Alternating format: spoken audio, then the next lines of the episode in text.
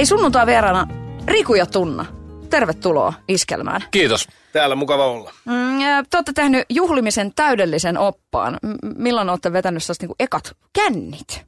Ekat kännit on vedetty.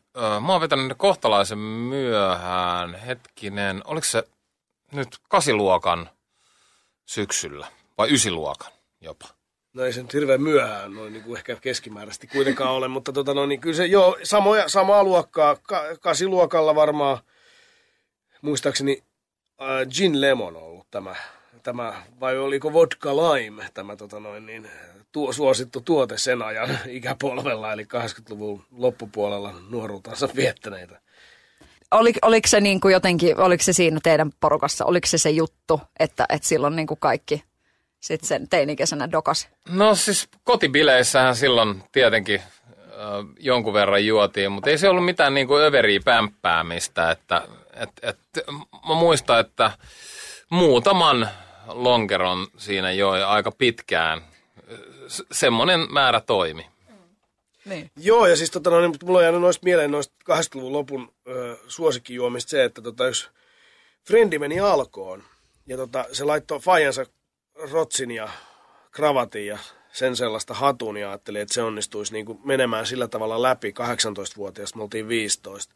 Sillä oli myös äänenmurros tullut tota aika pahasti, ja siihen aikaan oli vielä alkot oli semmoisia, ei niin kuin nykyään, että ne on niin kuin valintamyymälöitä, vaan osa alkoista silloin vielä oli niin kuin tiskejä. Että sä menit tiskille ja sitten oli myyjä ja kysyi, mitä sä haluut. Ja sitten se tiski, myyjä haki jostain takaa hyllystä ne viinat. Sitten tämä kaveri jonotti siinä aikassa, sitä jännitti hirveästi. Sitten tuli se myyjä ja mitä sä otat? Sano, joo mä ottaisin kaksi gin lemonia. ja tota, sitten tämä mahtava äänenmurrosääni paljastui, paljasti ja heti kysyttiin paperit ja se päättyi siihen se reissu. Oletteko te mennyt niinku väärällä paperilla? Ö, Millaisia tarinoita tuolta löytyy, että on niinku kuppilaan menty? Mä oon mennyt siis niinku mun siskon papereilla ja sitten muistan, että jollain kaveriporukalla niin, että yhden kaverin isoveljellä oli niinku kortti ja sillä oli auto, niin sillä että pyöritellään jotain auton avaimia, lainattuja auton avaimia Kotkassa puikon ovella, että päästäisiin sisälle. Ei ehkä muuten menty silloin. Joo, siis mä muistan sen onnen tunteen, kun mä sain väärät paperit, kaksi vuotta vanhemman jäbän paperit. Ja se oli siis, se oli käsittämätöntä, kun se setti oli itsellään. Se oli kuin olisi ollut joku Jalja suklaatehtaan palkinto. Kaikilla ei niitä ollut. Ei, jos mulla oli tota noin, niin yhden tapulilaisen väreen, joka oli syntynyt 72, itse 74, niin vaikka se väre 71 jopa. Mulla oli sen eh, toi Kelakortti. Siihen aikaan Kelakorteissa oli kuva, ja tota noin, niin niitä pystyi käyttämään myös. Ne oli semmoisia paperisia kortteja, niin se, se toimi vielä siihen aikaan maailmassa ihan kohtuullisen hyvin. Kyllä asioin sillä useammassa ravitsemusliikkeessä. Mutta enäähän tätä ei, ei, ei tässä nyt. Ei kokeilla tätä enää kotona. Ei menisi enää läpi kyllä varmaan. Ja sitten täytyy myöntää, että mun mielestä niin kuin, ehkä silloinkin se kontrolli oli näissä niin sanotuissa teinihelveteissä oli tiukempi. Että jossain tuommoisessa korttelipubissa saattoi paremminkin toimia tämmöinen tämmöinen hämympi paperi. Mutta nyt kun tämmöinen niinku teos on tehty, Mad Spirit, täydellisen juhlimisen opas, että tässä on, niinku, tässä on sitten tarinoita siitä, että kuinka, kuinka jaloa juomaa nautitaan. Niin miksi oli nyt tämmöinen aika sille? No meidät kysytään usein, että mikä on maailman vaarallisin paikka.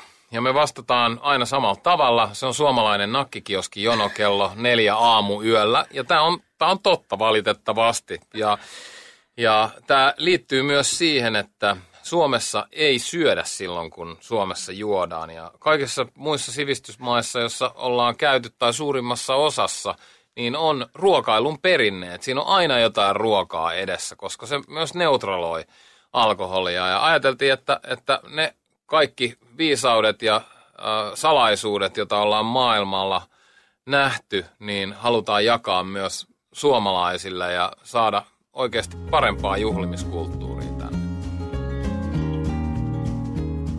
Juotteko te samalla kuin juotte? Ihan ehdottomasti. Me ollaan oltu itse asiassa aina ne jäbät jostain lukiosta saakka, että jotka on hoitanut omat safkat mukaan johonkin bileisiin silleen, että on ollut aivan varma, että ei kuitenkaan tule tarpeeksi safkaa. Niin sitten on ollut jotkut omat systeemit mukana ja mahdollisimman proteiinipitoiset. Et me ollaan oltu aika tietoisia jo aika pitkään tästä. Joo, joo, ehdottomasti. Että, että sehän on vähän tämmöinen perustilanne, nyt, vaikka nyt pikkujouluaikaa nähty, nähty aika monessa, monessa perheessä, että kun tota, on mennyt överiksi ja sitten on aamulla hirveä kankahainen ja morkkis ja tuli ehkä otettua vähän liikaa, niin mihin se perustuu? Aika usein tähän näin. Mihin aika suomalainen perus, tavallinen työpaikkaporukka, kun ne menee? Ne menee syömään ensin, eikö niin firmatarjot kuin safkat, ruokajuomat, niin se safka on syöty ehkä seitsemän, viimeistään kahdeksan mennessä on kaikki syöty ja kahvit juotu ja sitten lähdetään sinne baariin. Sitten mennään baariin ja vielä yökerhoonkin ja sitten aamu neljä hortoillaan taksijonoon, niin siinä on kahdeksan tuntia. Kuvitelkaa työpäivän mittainen aika ilman safkaa. Siinä on järjen häivää.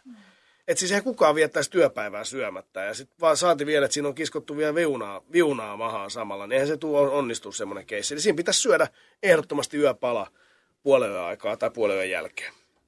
Mm, no, mitäs tuolla niinku maailmalla, kun olette sit siellä niinku jaloa juomaa nauttineet, niin missä tämä hoidetaan erityisen hyvin?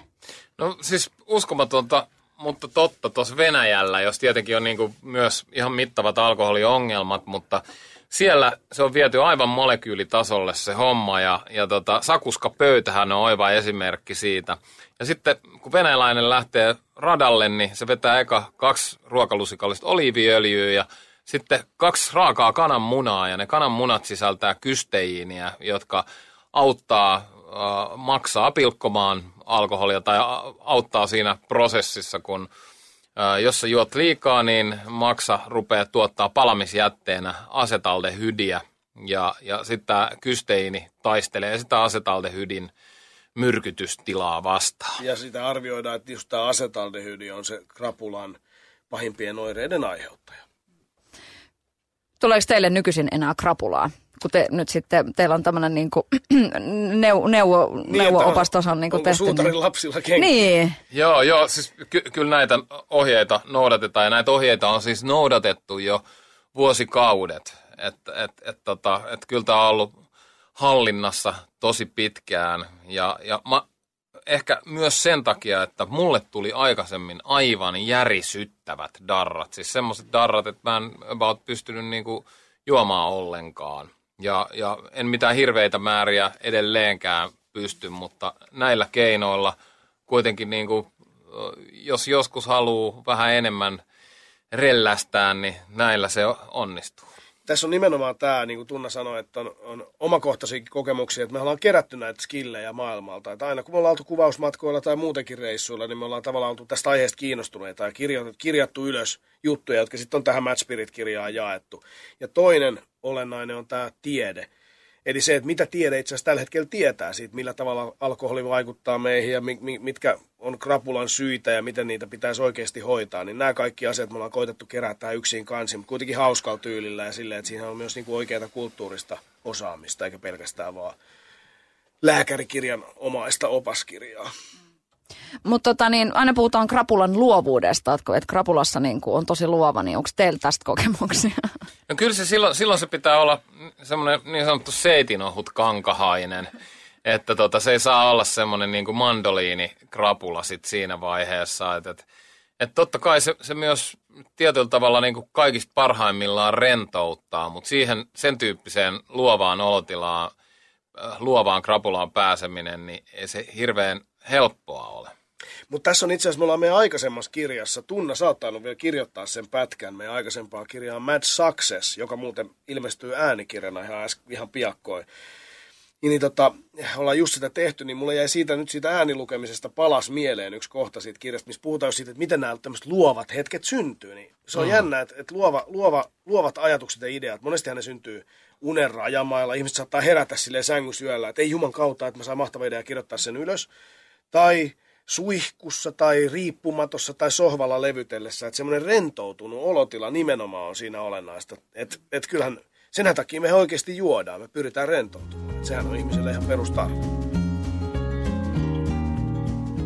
Kyllä tuo viina on, on niin kuin Suomessa, se on se iänikuinen murheenkryyni. Mitä olette mieltä näin niin kuin tässä vuosi 2017 ihan loppusuoralla, niin mites, mites tähän maailman aikaan Suomessa osataan tämä juominen? No se on todella hienoa ollut huomata, että nuoremmat tyypit, nuoriso tällä hetkellä juo tosi paljon vähemmän. Ja, ja tota, äh, aikaisemmin Suomessahan on ollut poikkeuksellisesti kieltolaki aika pitkään oli, ja se on vaikuttanut ehdottomasti siihen, että millä tavalla me alkoholia edelleen tänä päivänä käytetään, että että tota, parempaan suuntaan ollaan menossa, mutta, mutta, mutta edelleen siihen liittyy jotain semmoista ihmeellistä häpeää ja salailua, ja semmoisesta ei koskaan synny mitään hyvää. Joo, ja sitten se, mikä meillä on kuitenkin vielä, vielä murheena tässä, tässä on paitsi tietenkin ne meidän ongelmakäyttäjät, että Suomessahan todella heikoimmista pidetään kiinni, niitä koitetaan suojella, niin kuin me nähdään vaikka tästä alkoholilainsäädännöstäkin.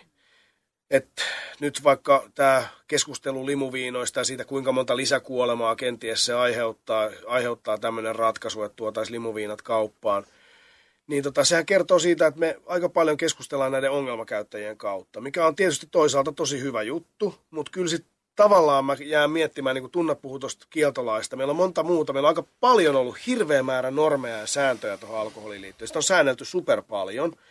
Eikä se silti välttämättä ihan hirveästi ole auttanut. Me, me, pysytäänkö me muuttumaan ja muuttamaan tätä meidän juomakulttuuria sillä tavalla, että me pidetään jatkuvasti tästä kiinni, vai pitäisikö me vaan lähteä aukaisemaan niitä ja katsoa, miten käy. Ja vaikka vähän niin kuin käviskin huonoja juttuja, niin uskoo, että tavallaan, että se muuttuisi parempaan suuntaan. En osaa sanoa. Tämä on tosi vaikeita kysymyksiä. Oletteko te joskus jollekin jonkun juomiseen puuttunut?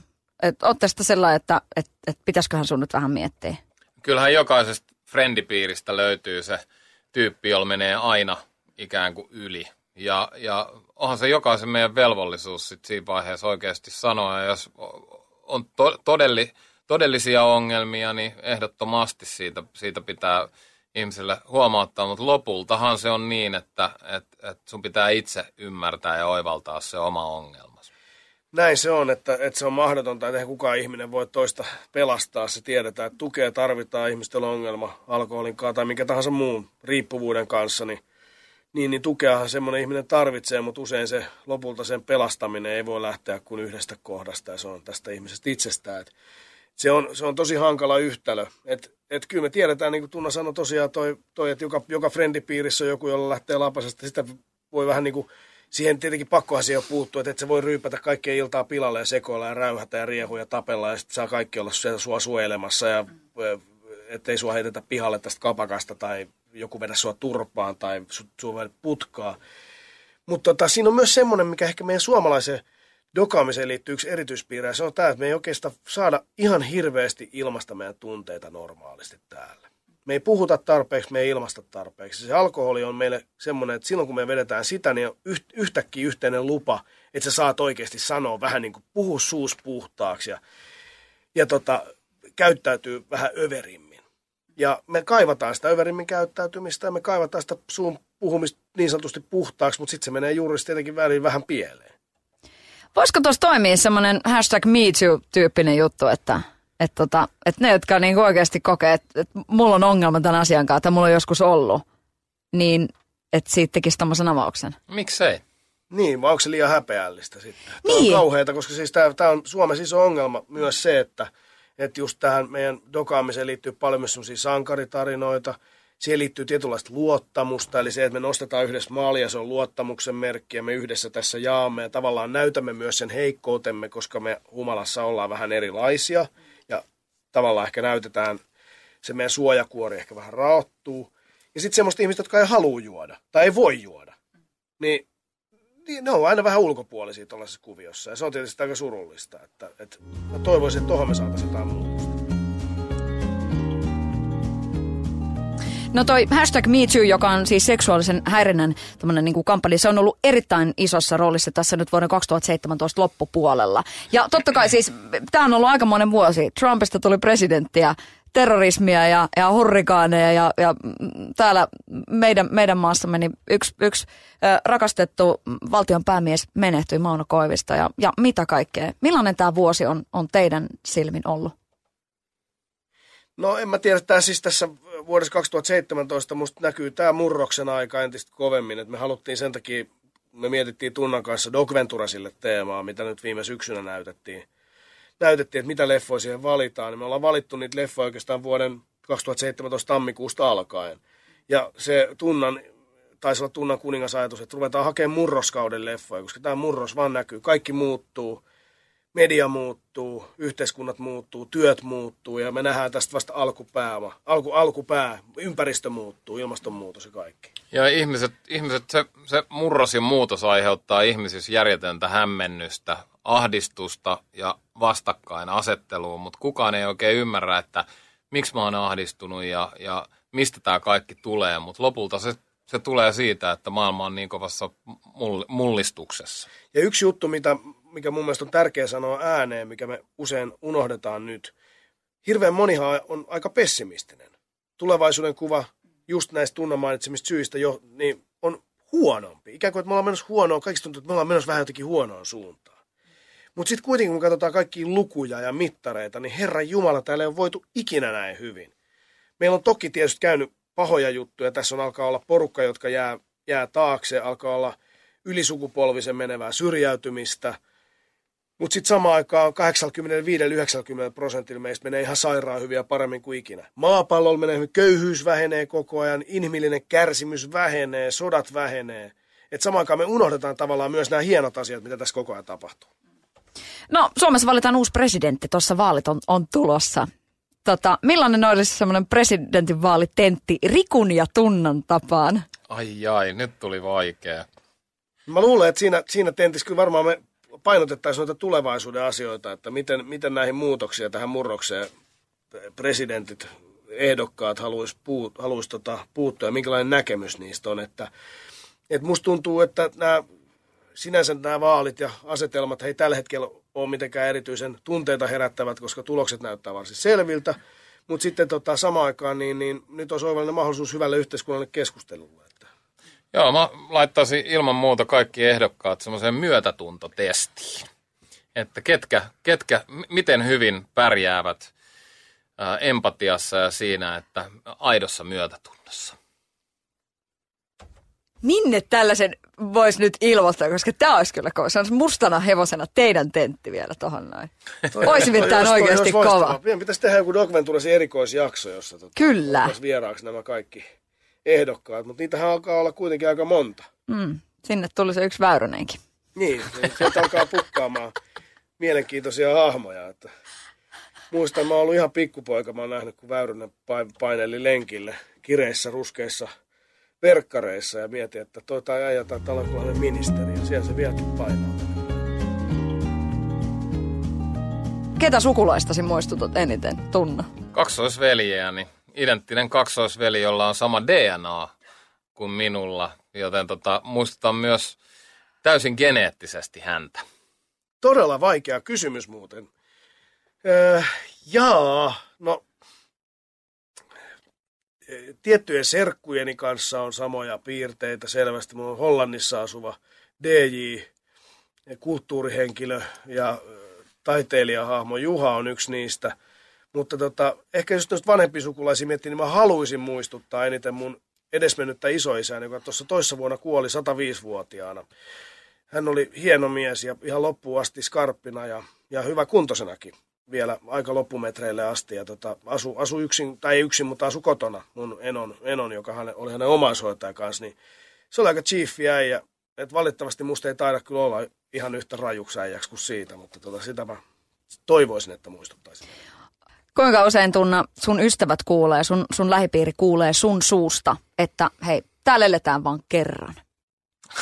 No kyllä, kyllä mä luulen, että, että, että se on ollut semmoinen guideline tietyllä tavalla äh, koko elämää ja, ja itse asiassa niin kuin saanut mut, mut myös lähtemään reissuun. Ja mä muistan tota, Snadina äh, yksi elokuva, joka on tehnyt muhun äh, yhden suurimmista vaikutuksista on ollut Dead Poet Society, kuolleiden runoilijoiden seura, jossa tota, sanottiin, että Carpe Diem, seize the day, make your life extraordinary.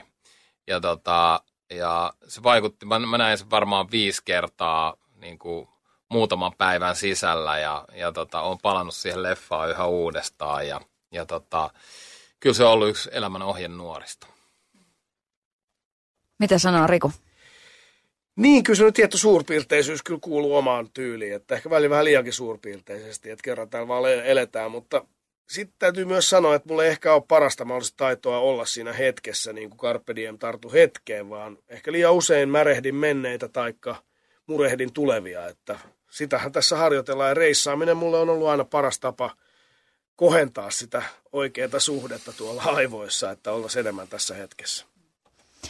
Sitten ihan loppuun vielä, kuka tai mikä on elämäsi rakkaus? No tietenkin oma vaimo, se on, se on, se on ja omat lapset, se on ihan, ihan, ihan selkeä homma, mutta sitten lopulta ää, pitää sanoa, että, että ää, me kaikki, tämä saattaa kuulostaa oudolta, mutta me kaikki ollaan lopulta yhtä. Ja, ja se tarkoittaa, sitä on ehkä helpompi purkaa sitä kautta, että me kaikki ihmiset ollaan järjettömän riippuvaisia toisista ihmisistä. Jos ajattelee vaikka ihan siitä lähtien, että mitä va- kuinka moni ihminen on toiminut vaikka siihen, että mulla on tämä vaate päällä tai, tai tässä mikrofonissa on vaikka tämä karva tai, tai monet asiat, jotka on mulle välttämättömiä, niin kuinka moni ihminen on ollut tekemässä sitä maailmaa. Eli me ollaan kaikki yhteydessä toisiimme ja sitä kautta me lopulta ollaan kaikki yhtä. Eli, eli, eli, eli lopulta kaikki maailman ihmiset. Todella hienosti sanottu.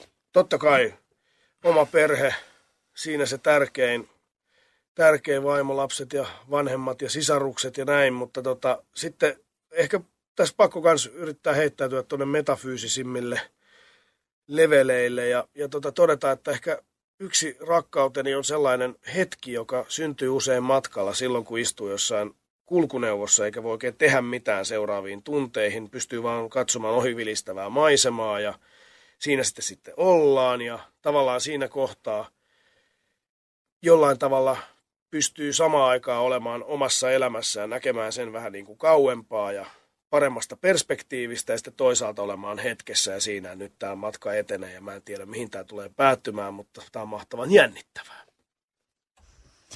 Millaisia uuden vuoden terveisiä? Vuosi vaihtuu ihan kohta. Meidät valittiin viimeksi vuonna 2017 maailman vähiten epäonnistuneeksi valtioksi Fragile State indeksissä, joka tunnetaan myös Least Failed State-indeksinä. Se tapahtui myös vuonna 2016 ja muistaakseni myös 2015. Eli me eletään edelleen maailman epä, vähiten epäonnistuneessa valtiossa – muistetaan pitää se sellaisena.